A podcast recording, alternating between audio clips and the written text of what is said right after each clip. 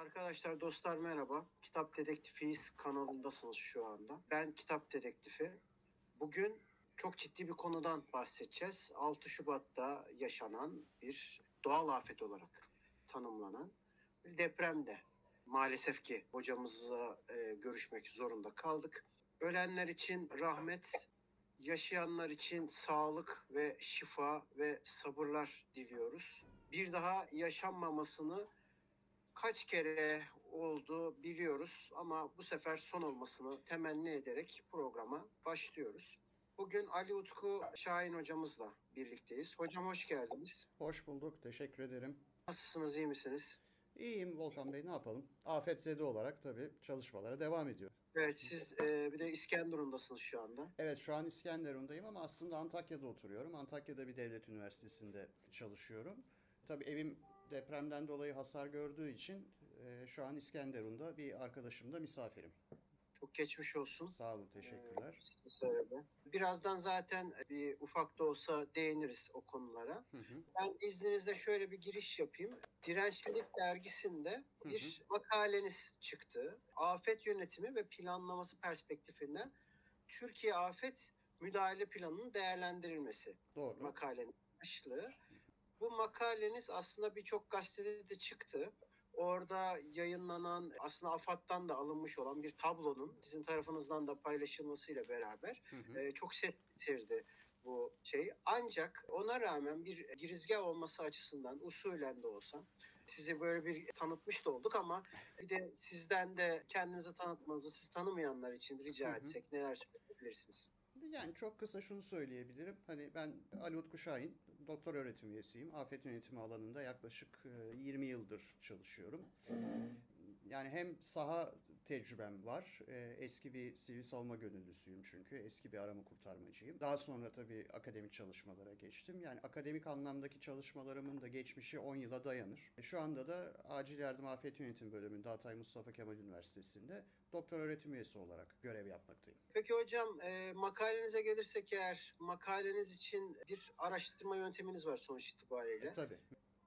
Hangi araştırma yöntemleri ya da yöntemini kullandınız? Ben genelde tüm yaptığım akademik çalışmalarda nitel çalışma yapmayı tercih ediyorum. Bu makalede de gene hani içerik analizi e, başta olmak üzere nitel yöntemlerin çeşitli farklı hani uygulamalarını kullanarak bu makaleyi hazırlamıştım. Hı hı. Şimdi orada aslında ana temel olarak konuya baktığımız zaman afet ve afet yönetimi var. Hı hı, Evet.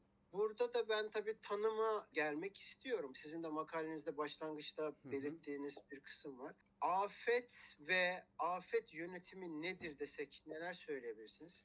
Yani aslında e, afeti şöyle tanımlamak gerekiyor. Genel toplumdaki hani genel yanılgı işte depremin bir afet olduğu ya da selin ya da işte taşkının ya da çığın bir afet olduğu yönünde. Aslında bunlar birer afet değil. Bunlar birer doğa olayı. Çünkü insanlar var olsa da olmasa da bu olaylar meydana gelecek. Bunun afete dönüşmesine sebebiyet veren şey bizim o bölgedeki maruziyetimizi dikkate almadan yani bu doğa olaylarına olan maruziyetimizi dikkate almadan yerleşmiş olmamız. Zaten hani Birleşmiş Milletler tanımına baktığımızda da hani çok kısa çünkü bir uzun bir cümlelik bir tanımı var onun. Çok kısa şunu söyleyebilirim. Hani toplumsal faaliyetleri durduran ve kesintiye uğratan ve etkilenen topluluğun kendi imkan ve kabiliyetini kullanarak üstesinden gelemeyeceği doğal ya da insan kaynaklı olayların sonuçlarına biz aslında afet diyoruz. Yani kelime anlamı olarak baktığımızda şunu söyleyebiliriz. Bir olay meydana gelir, neticelerini doğurur yani yıkımı ortaya çıkartır ve biz o yıkımın bir ölçütü olarak afet kavramını kullanıyoruz. Bu acil durumda olabilir, olay da olabilir afet yönetimi literatürü için. Ama bugün yaşadığımız duruma yani Kahramanmaraş merkezli depremler özelinde düşünürsek yani tabii bu e, Türkiye tarihinin gördüğü önemli afetlerden bir tanesi olarak kayıtlara geçti. Hatta son e, aletsel dönem denir 1900'den sonraki depremlerin e, olduğu döneme. Çünkü e, sismograf cihazlarla ölçüm başlamıştır. Aletsel dönemde de gene Türkiye tarihinin gördüğü ölü sayısı açısından tabii ki en büyük deprem şu anda. Yani hem Erzincan'ı hem 17 Ağustos'u geçmiş vaziyette şu an resmi rakamlar maalesef. Evet. Evet. Ya afet yönetimi içinde tabii şimdi afet yönetimi kavramı için yalnız sorunuzu tamamlayayım. E, afet kavramında olduğu gibi üzerinde uluslararası bir konsensüs sağlanmış bir tanım yok. Yani afet yönetimi için her ülke kendi tanımını veyahut da kendi idari anlayışına bağlı olarak takım anlatımlarını geliştiriyor. Şimdi afet yönetimi Türkiye için düşündüğümüzde ve genel düşünce anlamında da söylersek aslında bir kaynak yönetimidir basit anlamıyla. Yani siz beklenen bir olaya karşı olayın öncesi, sırası ve sonrasıyla gereken hazırlıkları aslında afet yönetimi çerçevesi içerisinde yaparsınız. Ama afet yönetimi disiplinler arası bir alan olması münasebetiyle bu çalışmalara birden fazla alandan uzmanın ve akademisyenin katılması beklenir. Yani ben işte afaki söylüyorum hani afet yönetimi uzmanıyım hepsini tek başıma yaparım diye bir e, şekilde ortaya çıkarsanız bu pek mümkün olmaz.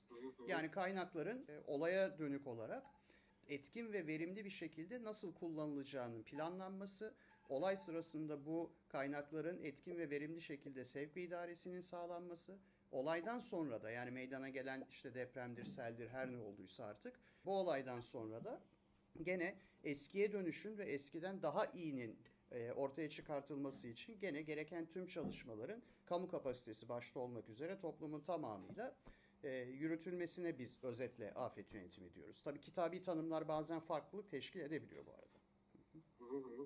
Ee, ben bu noktada şunu sormak istiyorum. Aslında tam da sizin bıraktığınız yerde. Aslında klasik bir soru gibi olacak ama Türkiye'de e, afet yönetiminin başarılı olup olmadığı çok tartışılıyor. E, ancak öte yandan da şunu da görebiliyoruz. Raporlara baktığımız zaman yani sadece jeologlardan bahsetmiyorum. Tabii. Raporlara baktığımız zaman aslında öngörülebilir şeyler olduğunda tespitini yapıyoruz. Bu noktada şunu sormak istiyorum. E, Güncel olarak e, Türkiye'de afet yönetimi planlaması ne durumda dersek sadece pratikte mi sorun var diyebiliriz acaba? E, Şimdi sorduğunuz soru tabii çok kapsamlı ve zor bir soru aslında. Bir defa şunu net bir şekilde söylemek lazım. Ben dediğim gibi saha kökenli birisi olarak da rahatlıkla söyleyebilirim. Yani son 20 yılda özellikle benim bu işlerin içerisinde olduğum dönem açısından düşünürsek yani bir afet yönetimi faaliyeti olduğunu söylemek zor tabii Türkiye'de. Çünkü bu birden fazla boyutuyla bunu değerlendirmek zorundayız. İşte bunun planlamasından tutun da müdahale organizasyonuna ve iyileştirme süreçlerine kadar çok paydaşlı, çok ortaklı ve çok disiplinli ilerlemeniz gerekiyor. Ama hani Türkiye'deki afet yönetiminin başarısı dediğinizde ben maalesef böyle bir başarı göremiyorum kendi adıma yani alanda çalışan birisi olarak. Bunun tabii çok çeşitli sebepleri var. Birincisi planlama aşamasında iş başlıyor.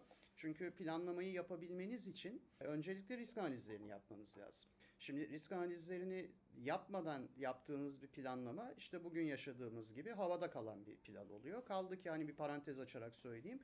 Ya bugün makalemde de belirtmiştim. Türkiye Afet Müdahale Planı dediğimiz döküman bir plan değil. Yani bir plan olması için gereken tüm niteliklere sahip değil. Öyle söyleyeyim. Bu konuda hani planlar hiyerarşisi kavramına birazcık bakmak lazım. Planlar hiyerarşisi aslında afet yönetimi planlamasında kullandığımız önemli araçlardan bir tanesi. Şöyle çalışıyor. Ee, Bir zincirin halkaları gibi düşünün planları hiyerarşisini. Ee, Her üst plan kendi alt planının yani kendisinden sonra yapılacak bir alt seviyeli planın amacını teşkil ederken her alt planda kendisinden bir üst seviyedeki planın aracı konumunda olması lazım. Şimdi bu durumda Türkiye eğer klasik üçlüyle hani afet yönetimi döngüsü uluslararası anlamda daha farklı söylüyor ama klasik üçlüyle değerlendirdiğimizde afet öncesi sırası ve sonrası için bakıldığında aslında TAMP kendini yani Türkiye Afet Müdahale Planı kendini afet sırasına konumlandırıyor. Yani afet sırası için bir müdahale planı olarak düşünülmüş. Ama baktığınız zaman TAMP'ın öncülü olması gereken bir işte risk yönetim planı diyebilirsiniz, risk azaltma planı diyebilirsiniz. Bu plan var mı? Daha yeni hazırlandı. Yani ben 2020 yılında o makaleyi yayınladığımda böyle planlama yoktu. Dolayısıyla risk azaltmanın önemi şuradan kaynaklanıyor. Biz benim derslerde de hep öğrencilerime söylediğim şey. Yani afet yönetiminde temelde yapmamız gereken şey aslında riski yönetilebilir bir seviyeye indirmek. Ondan sonra kalan risk veya artık risk diyoruz biz buna. Kalan ya da artık riski gerçekleştiğinde nasıl müdahale edeceğimizi planlarız. Ama ortada hiçbir risk azaltma faaliyeti yoksa, hiçbir risk yönetimi çalışması yoksa yapacağınız müdahale planı ki tekrar altını çizerek söylüyorum tam bir plan değil. E, yapacağınız müdahale planı gene yönetilemeyecek bir olayın dokümanı, dokümantasyonu haline geliyor. Nitekim hani planı incelediğinizde şunu net bir şekilde görüyorsunuz. Bir görev ve envanter çizelgesi şeklinde hazırlanmış bir plan. Yani alt planları olmadığı için veyahut da alt planlarında gereken nasıl sorusunun esas önemli olan nasıl sorusunun cevabı verilmediği için. Artı ek olarak şunu söyleyebilirim. Hani risk yönetimi içinde tabii ki bir ulusal afet yönetimi stratejisine sizin ihtiyacınız var. Şimdi ben Türkiye Afet Yönetimi Strateji Belgesi diye bir belge hazırlandığı esnada AFAD tarafından davetli konuşmacı olarak çağrıldım zaten Ankara'ya bu belgenin hazırlanma çalıştayına 600 kadar 600 küsür akademisyenlik ve ortada hala belge yok. Bu bahsettiğim toplantı yanlış hatırlamıyorsam 2012 yılındaydı. Yani neredeyse 10 sene geçti. Hala bir ulusal afet yönetimi strateji belgesi diye bir belgeyi ben konuşmacısı olmama rağmen görmedim. Yasal altyapıda gene makalemde de bahsettiğim gibi çeşitli sorunlar var ama onları istiyorsanız ilerleyen dakikalarda da tabii konuşabiliriz. Özetle hani Volkan Bey bu afet yönetimi stratejisiyle alakalı veyahut da afet yönetimi faaliyetleriyle alakalı daha hiçbir şey yapmadık demek çok da yanlış olmayacaktır. Çünkü hala müdahale odaklı gidiyoruz. Güya 99'dan sonra bütün literatür uyanış dönemi artık işte müdahaleden yani kriz yönetiminden risk yönetimine geçtik şeklinde bütün literatürde takım çalışmalar yapılmaya başlandı. Ama baktığımız noktada hani şunu görüyorsunuz hala tek yaptığımız şey arama kurtarma ekibi yetiştirmek, arama kurtarma ekibi yetiştirmek ve işte sahaya bunla, bu insanları sevk edip yine enkaz altında kalan insanları kurtarmaya çalışmaktan ibaret. Yani bu bir defa sürdürülebilir değil zaten. Birincisi bu. ikincisi bunun maliyetinin altından kalkmak çok ciddi bir mesele. Üçüncü noktada da hani başta söylediğim gibi eğer riski yönetilebilir bir seviyeye indiremez, indirmediyseniz siz ortaya çıkan tablo yönetilemez boyutta bir tablo oluyor. Dolayısıyla da yaptığınız müdahale planının bir anlamı kalmamaya başlıyor. Ben bu noktada şunu da sormak istiyorum. Aslında olması gereken olarak sorayım. Hı hı. Zaten siz olanı anlattınız maalesef. Durumun nasıl vahamiyet içinde olduğunu. Evet. Afet yönetiminde ulusal ve yerel düzeydeki kurumlar normalde nasıl bir işbirliği içerisine gitmesi lazım ki bu sorunları nispeten de olsa çözmek için? Şöyle bir defa Türkiye'nin beğensek de beğenmesek de öyle başlamak lazım. Türkiye'nin dinamiklerine uygun bir planlama modeline geçmemiz gerektiğini düşünüyorum. Yani ben de kendi alandaki meslektaşlarımla özellikle bu Kahramanmaraş depreminden sonra bu konuyu daha sık tartışmaya başladık. Bu ne demek? Şunu açayım isterseniz. Biz Türkiye Afet Müdahale Planı ve bu planlama modelini aslında Amerikalılardan aldık. Yani Amerikalıların 1970'li yıllarda ortaya attığı bir e, Instant Command System denilen bu ICS denilen bir metotları var. Bu Kaliforniya yangınları sırasında ortaya çıkıyor. Yani bir ihtiyaçtan, sahada bir ihtiyaçtan ortaya çıkıyor aslında. Fakat 99'dan sonra tabii Amerikalılarla yapılan özellikle 2000 ve 2001 yıllarında Amerikalılarla yapılan sıkı eğitim faaliyetleri FEMA'yla özellikle yapılan eğitim faaliyetleri neticesinde e, sanki ICS bu Instant Command System bir kurtarıcıymış gibi algılandı. Fakat çok önemli bir fark var. Amerika bir federal devlet. Dolayısıyla hani oradaki yapı, afet yönetimi yapılanması o federal devletin kendi kurumsal işleyişine göre kurgulanmış bir yapı. Biz üniter bir devletiz. Dolayısıyla biz federal bir devletin afet yönetimi modelini ki hani afet yönetimi bu arada tırnak içinde söylüyorum aslında müdahale modelinden burada bahsediyoruz. Müdahale modelini alıp hiç uyarlamadan doğrudan kullanmaya kalktığımızda bugün sahada karşılaştığımız sorunlarla karşılaşmaya başlıyoruz.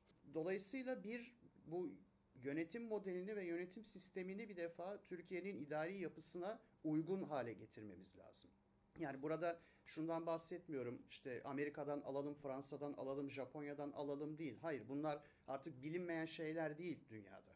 Yani herkes işte bizim ülkemizdeki üniversitelerde de bu alanda çalışan çok sayıda akademisyenler, yetkin insanlar mevcut.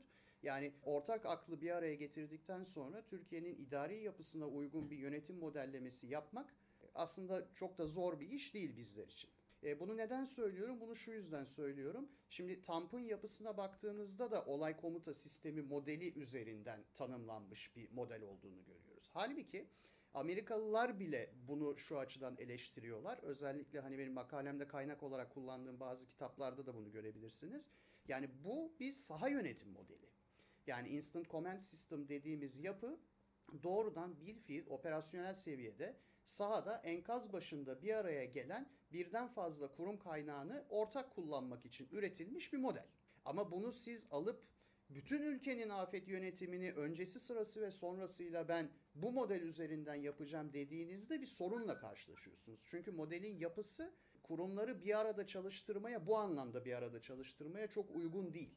Onun için farklı modellemeler var. İşte MAX denilen e, Multi Agency Coordination System veya Command System ismini verdikleri farklı yönetim modelleri var. Müdahale aşaması için bunlardan tabii faydalanılabilir. Bir de tabii yönetim, afet yönetimi sürecinin öncesi sırası ve sonrasıyla baktığımızda çok ciddi bir işbirliğine bir noktada ihtiyacımız olduğu ortaya çıkıyor.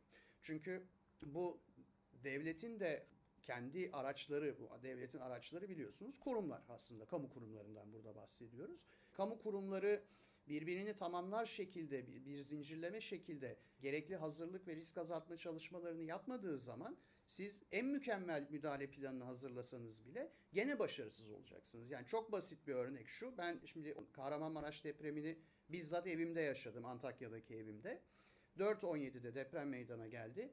Yani olayın sıcağıyla tabii saati yanlış hatırlıyor olabilirim ama de, deprem durduktan sonra ev yıkılmadığı için şanslıydık evden çıkabildik.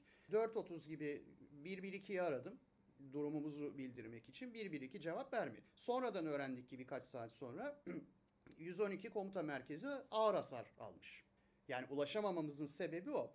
Şimdi buradan şu çıkıyor. Afet ve Acil Durum Müdahale Hizmetleri Yönetmeliğinin yanlış hatırlamıyorsam 33. maddesi bu konuda çok net. Yani en alttan en üste bir çalışılabilirlik durumunun tanımlanmış olması lazım. Aslında mevzuatta var bu. Şundan bahsediyorum. Siz bir kuruma bir görev verdiniz. O kurum o görevi nasıl yapacağını planlayacak. Artı afetten nasıl ben en az şekilde zararla çıkarım mın iş sürekliliği planını da yapması gerekiyor. Şimdi bizde eksik olan noktalardan bir tanesi bu. Yani şu kurum şunu yapacak, bu kurum bunu yapacak. Tamam TAMP'ta da bu, bu şekilde yazıyor. Ama bu sadece müdahale için yazıyor. E şimdi risk analizleri noktasına geldiğimizde dediğim gibi il risk azaltma planları yeni daha yayınlandı. Yanlış hatırlamıyorsam 2021 ya da 2022 idi. E, henüz okuyamadım, bulamadım, ulaşamadım çünkü belgeye. Okumadığım bir plan hakkında yorum yapmam çok doğru olmaz ama hani mantığın çünkü Türkiye Afet Risk Azaltma Planı'nı okuduğum için söylüyorum. Arka planında çalışan mantık maalesef TAMP'la aynı. Yani siz işte kurumlara bir takım görevler veriyorsunuz ama bu görevlerin nasıl yapılacağıyla alakalı denetleme mekanizmasını ortaya koymuyorsunuz. Çünkü bu nasıl sorusunun cevabını gene kurumun vermesi lazım. Ondan sonra gene kurumun kendi planlamasını yapıp kendi personeline kadar bu planlamayı indirgeyip ve sahada nasıl çalışacağını bu noktada planlaması gerekiyor. E bütün bunları bir zincir şeklinde ve birbiriyle konuşur şekilde yapmadığınız zaman bugünkü ortaya çıkan tabloyla maalesef karşılaşabiliyoruz tabii ki. Son olarak hocam bence pratik olarak en can alıcı kısmın burası olduğunu düşünüyorum. Zaten ilk başta giriş kısmında da makalenizdeki kullandığınız veriden bahsetmiştim. Hı hı. Orada 2019 yılında Hatay ilinin hasar dağılımı ve etkilenen kişi sayısı veriler ışığında tespit edilmişti. Evet. Tabii bu sayının çok üstüne de çıktı şu anda ama ilk aşama açısından önemli bir tespitti bu. Ben şunu sormak istiyorum. Ben mesela AFAD'a girdiğim zaman Hı hı. e, şu anda açık veri olarak Hı hı. bu bilgilere ulaşamıyorum. Yani Evet. sadece 2020 yılı var. Hı hı. Onun haricinde yok. Yani şu yayını çektiğimiz andan itibaren Hı hı. yok. Bunun sebebinin ne olabilir diye sormak istiyorum. Bir de son olarak da bunun doğru olup olmadığını ve bu verilerle mesela şunu da aklıma tabii geliyor. E, Ben bu veriyi öğrendim. Bir vatandaş olarak öğrendim. Yani bir gazeteci vesaire gibi değil de bir vatandaş olarak öğrendim. Ben bu veriyle ne yapabilirim? Yani nasıl kullanabilirim? Ya eyvah e, şimdi ne yapacağım? Evimi mi boşaltsam acaba mı diyeceğim? Ya da işte yetkili kişilere mi söylemem lazım? Ya da zaten onu yetkili kişiler yapıyor. Dolayısıyla bir kafa karışıklığı yaratıyor. Anlatabiliyor muyum Hı ne demek istiyorum? Anladım. Verilerle ne yapabiliriz? Yani son sorunuzdan aslında başlayayım. Bu verilerle sivil vatandaş olarak hiçbir şey yapamayız tabii. yani diyelim dediğiniz senaryo gerçekleşti. AFAD.gov.tr'ye girdiniz ve benim makalede paylaştığım verilere ulaştınız. Yani bu veriler tek başına bir şey ifade etmiyor. Sivil bir vatandaş için bir şey ifade etmiyor. Çünkü bunlar yani altını çizmek istiyorum burada. Çünkü genelde öyle bir kanı oluşmuş sanki ben yapmışım gibi analizleri. Hayır. Ee, Ben AFAD'ın kendi analizlerinden faydalanarak bir örnek projeksiyon sadece çizmeye çalıştım. Zaten o verileri kullanmamdaki amaç da şuydu. Size hani risk yönetimiyle alakalı özetlemeye çalıştığım noktayı anlatabilmek. Eğer şimdi tam olarak hatırlamıyorum tabii ama Antakya merkezde 57 bin küsür binanın gene 57 bin küsürü çeşitli ölçülerde hasar alacağı öngörülüyorsa siz bu hasar dağılımını bir defa yönetilebilir seviyeye indirgemeden yaptığınız müdahale planının hiçbir anlamı yok. Hiçbir şey yapamazsınız ve yapılamadığını da zaten e, maalesef işte 19 gündür görüyoruz. Çünkü bunun sebebi bu. Yani bu e, yönetilebilir bir boyut değil. Önemli olan demin de söylediğim gibi yönetilebilir hale bunu getirmek. Şimdi verilerin paylaşılmamasıyla alakalı tabii neden paylaşmazlar veyahut da neden bu analizleri halka açmazlar sorusunun cevabı maalesef bende yok. Çünkü ne düşünerek yapıldığıyla ilgili bir fikrim yok ama şunu söyleyebilirim. Şu an benim bildiğim Türkiye'de bu tip analizleri yapabilecek kapasitede 3 tane yazılım var zaten. Bunlardan bir tanesini AFAD kendisi kullanıyor. AFAD Red isminde bir yazılım. Zaten buradaki öngörülen veriler de o yazılımın verdiği sonuçlar. Bir tanesi İTÜ tarafından ben yüksek lisansımı İTÜ'de Afet Yönetim bölümünde yaptım. Ben benim öğrenciliğim sırasında geliştirilmesi tamamlanan e, Amerikan menşeli Hazus programının Hastürk versiyonu. O onun şu an kullanımda olup olmadığından emin değilim. Yani yazılım bende de var. Ama yazılımı kullanabilmek için yani bilgisayarınıza yüklemeniz yetmiyor.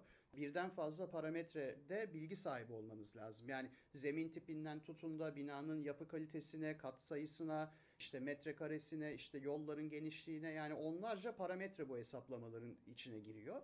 Bir tanesi de Boğaziçi Üniversitesi'nin kullandığı ELER programı.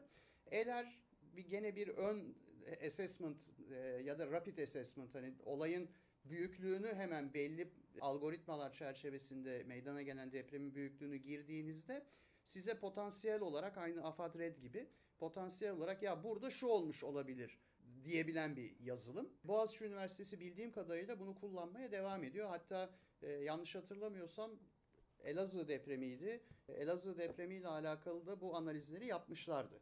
Ama emin değilim öyle söyleyeyim size. Dolayısıyla hani bu yazılımlarla ancak bu analizleri biz gerçekleştirebiliyoruz veya bu analizler gerçekleştirilebiliyor. Ama dediğim gibi tek başına yazılıma sahip olmanız bir şey ifade etmez. O yazı çünkü bu, bu bir bilgisayar programı neticede. Ne girerseniz onun karşılığını alırsınız. Mümkün olduğunca fazla veriye sizin ihtiyacınız var. Dolayısıyla bu verileri tek tek bir defa toplamanız lazım. Özellikle burada belediyeler tabii çok önemli bir fonksiyona sahip. Çünkü işte zemin etütlerinden tut da binanın demin söylediğim gibi yapı kalitesine, kat sayısına, yapım yılına, işte beton kalitesine kadar işte C20, C30 bu neyse artık. Bütün bu verilere ihtiyaç duyuyorsunuz bu analizleri yapmak için. Peki bu analizleri yaptınız ve size bir projeksiyon ortaya çıkardı. İşte benim makalede kullandığım gibi ya da İstanbul için yıllardır yapıldığı gibi. Sonra ne yapacaksınız? Esas önemli soru bu aslında. Yani sonrasında esas bir stratejik perspektifle ne yapılması gerektiğini tüm kurumların ortak aklını bir araya getirerek ortaya koyup daha sonra hızlı aksiyon almanız gerekiyor. Fakat burada da şöyle bir sorun ortaya çıkıyor. Şimdi bir arkadaşımın evinde misafirim demin söylediğim gibi. Arkadaşım da siyaset bilimi ve kamu yönetimi alanında öğretim üyesi. Şimdi 19 gündür tabii biz de televizyonlarda yapılan yayınları takip ediyoruz. Gerek muhalif kanallar gerekse diğer kanallar olmak üzere e, bütün kanallarda yapılan yayınları takip ediyoruz ve kendi aramızda hep tartıştığımız konu şu şaşırtıcı bir şekilde. Yani bir tane sosyolog çıkmadı bu afetle ilgili konuşmak için. Bir tane yönetim bilimci çıkmadı. Bir tane yanlış hatırlamıyorsam bir tane ek- ekonomist çıktı. Aslında bir iktisatçının burada bir iktisat hocasının bu noktada çıkması lazım. Çünkü şimdi kentsel dönüşüm bu süreçte özellikle deprem odaklı düşünüldüğünden çok tartışıldı. Yani kentsel dönüşüm demek sadece doğru zemine doğru binayı yapmak anlamına gelmiyor ki. Oradaki sosyal dokuyu da konuşmamız lazım. Yani bir şehir plancısının bu işin içinde olması lazım. Oradaki toplumu anlayabilmek ve kentsel dönüşümü doğru anlatabilmek adına bir sosyoloğun burada olması lazım. Bu sürecin yönetilmesinde doğru katkılarda bulunması için bir yönetim bilimcinin bir defa bu çalışmaların içerisinde olması lazım. Ama dikkat ediyorum gene 17 Ağustos sürecinde ben lise öğrencisiydim.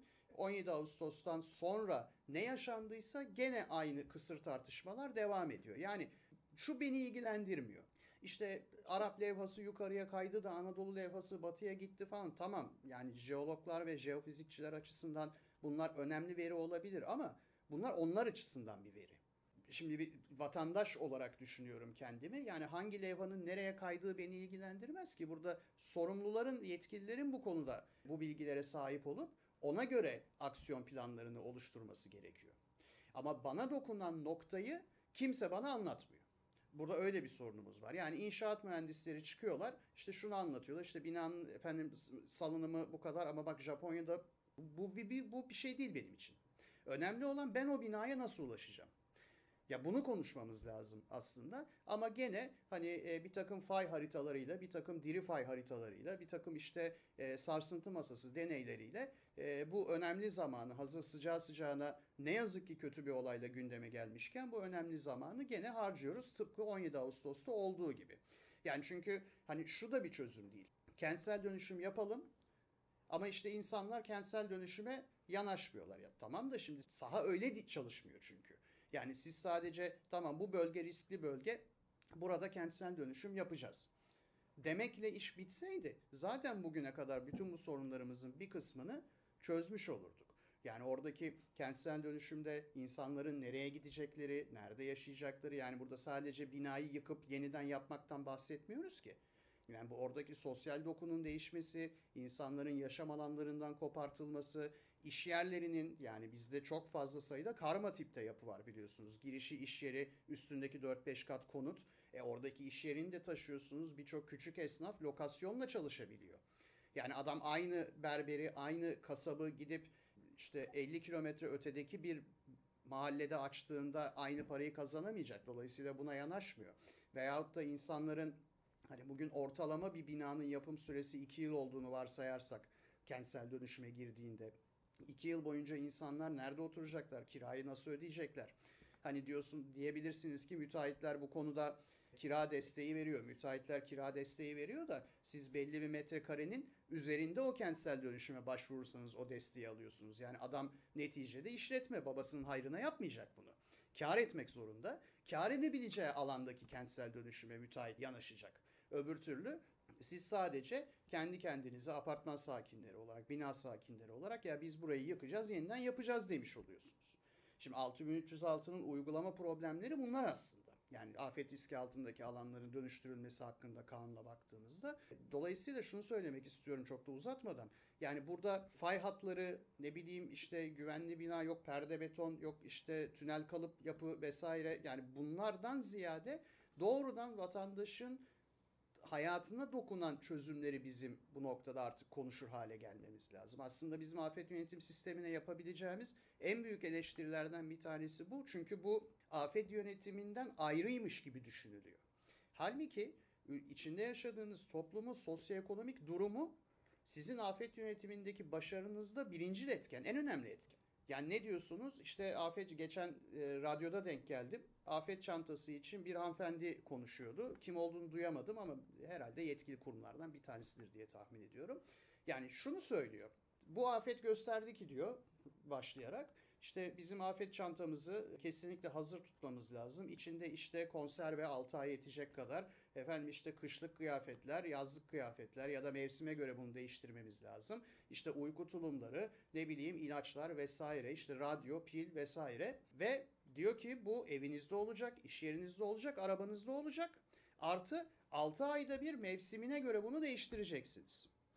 Şimdi burada o kadar çok tutarsız nokta var ki aslında. Ya birincisi en önemli şeyi taşıyamıyorsun hala su. Yani o çantanın içine su koyamıyorsun. Yani koysan koysan en fazla bir buçuk litrelik iki şişe koyarsın. O da sana anca bir gün yeter. E dört kişilik aile olduğunu düşün. Her dört, her aile ferdi için yaptığındaki maliyeti düşün. Bir de ekstradan bunu üç tane yap diyorsun.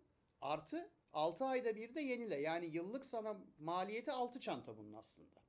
Bir yıldaki maliyeti. Yani bugünkü hani ekonomik koşullarda bunu her bireyden istemek yani nüfusun büyük çoğunluğunun asgari ücret ve asgari ücret bareminde ücretlerle çalıştığı bir ortamda bunu talep etmek gerçekten çok ütopik bir noktaya gidiyor. Ama bu da bir ezber aslında. Yani Amerikalıların yaptığı ezberlerden bir tanesi. Bir de önemli bir anekdot daha paylaşmak istiyorum sizinle. Afet Radyosu'nu duydunuz mu? Evet duydum. Hiç yayın yaptığını duydunuz bu, bu Kahramanmaraş depreminden sonra.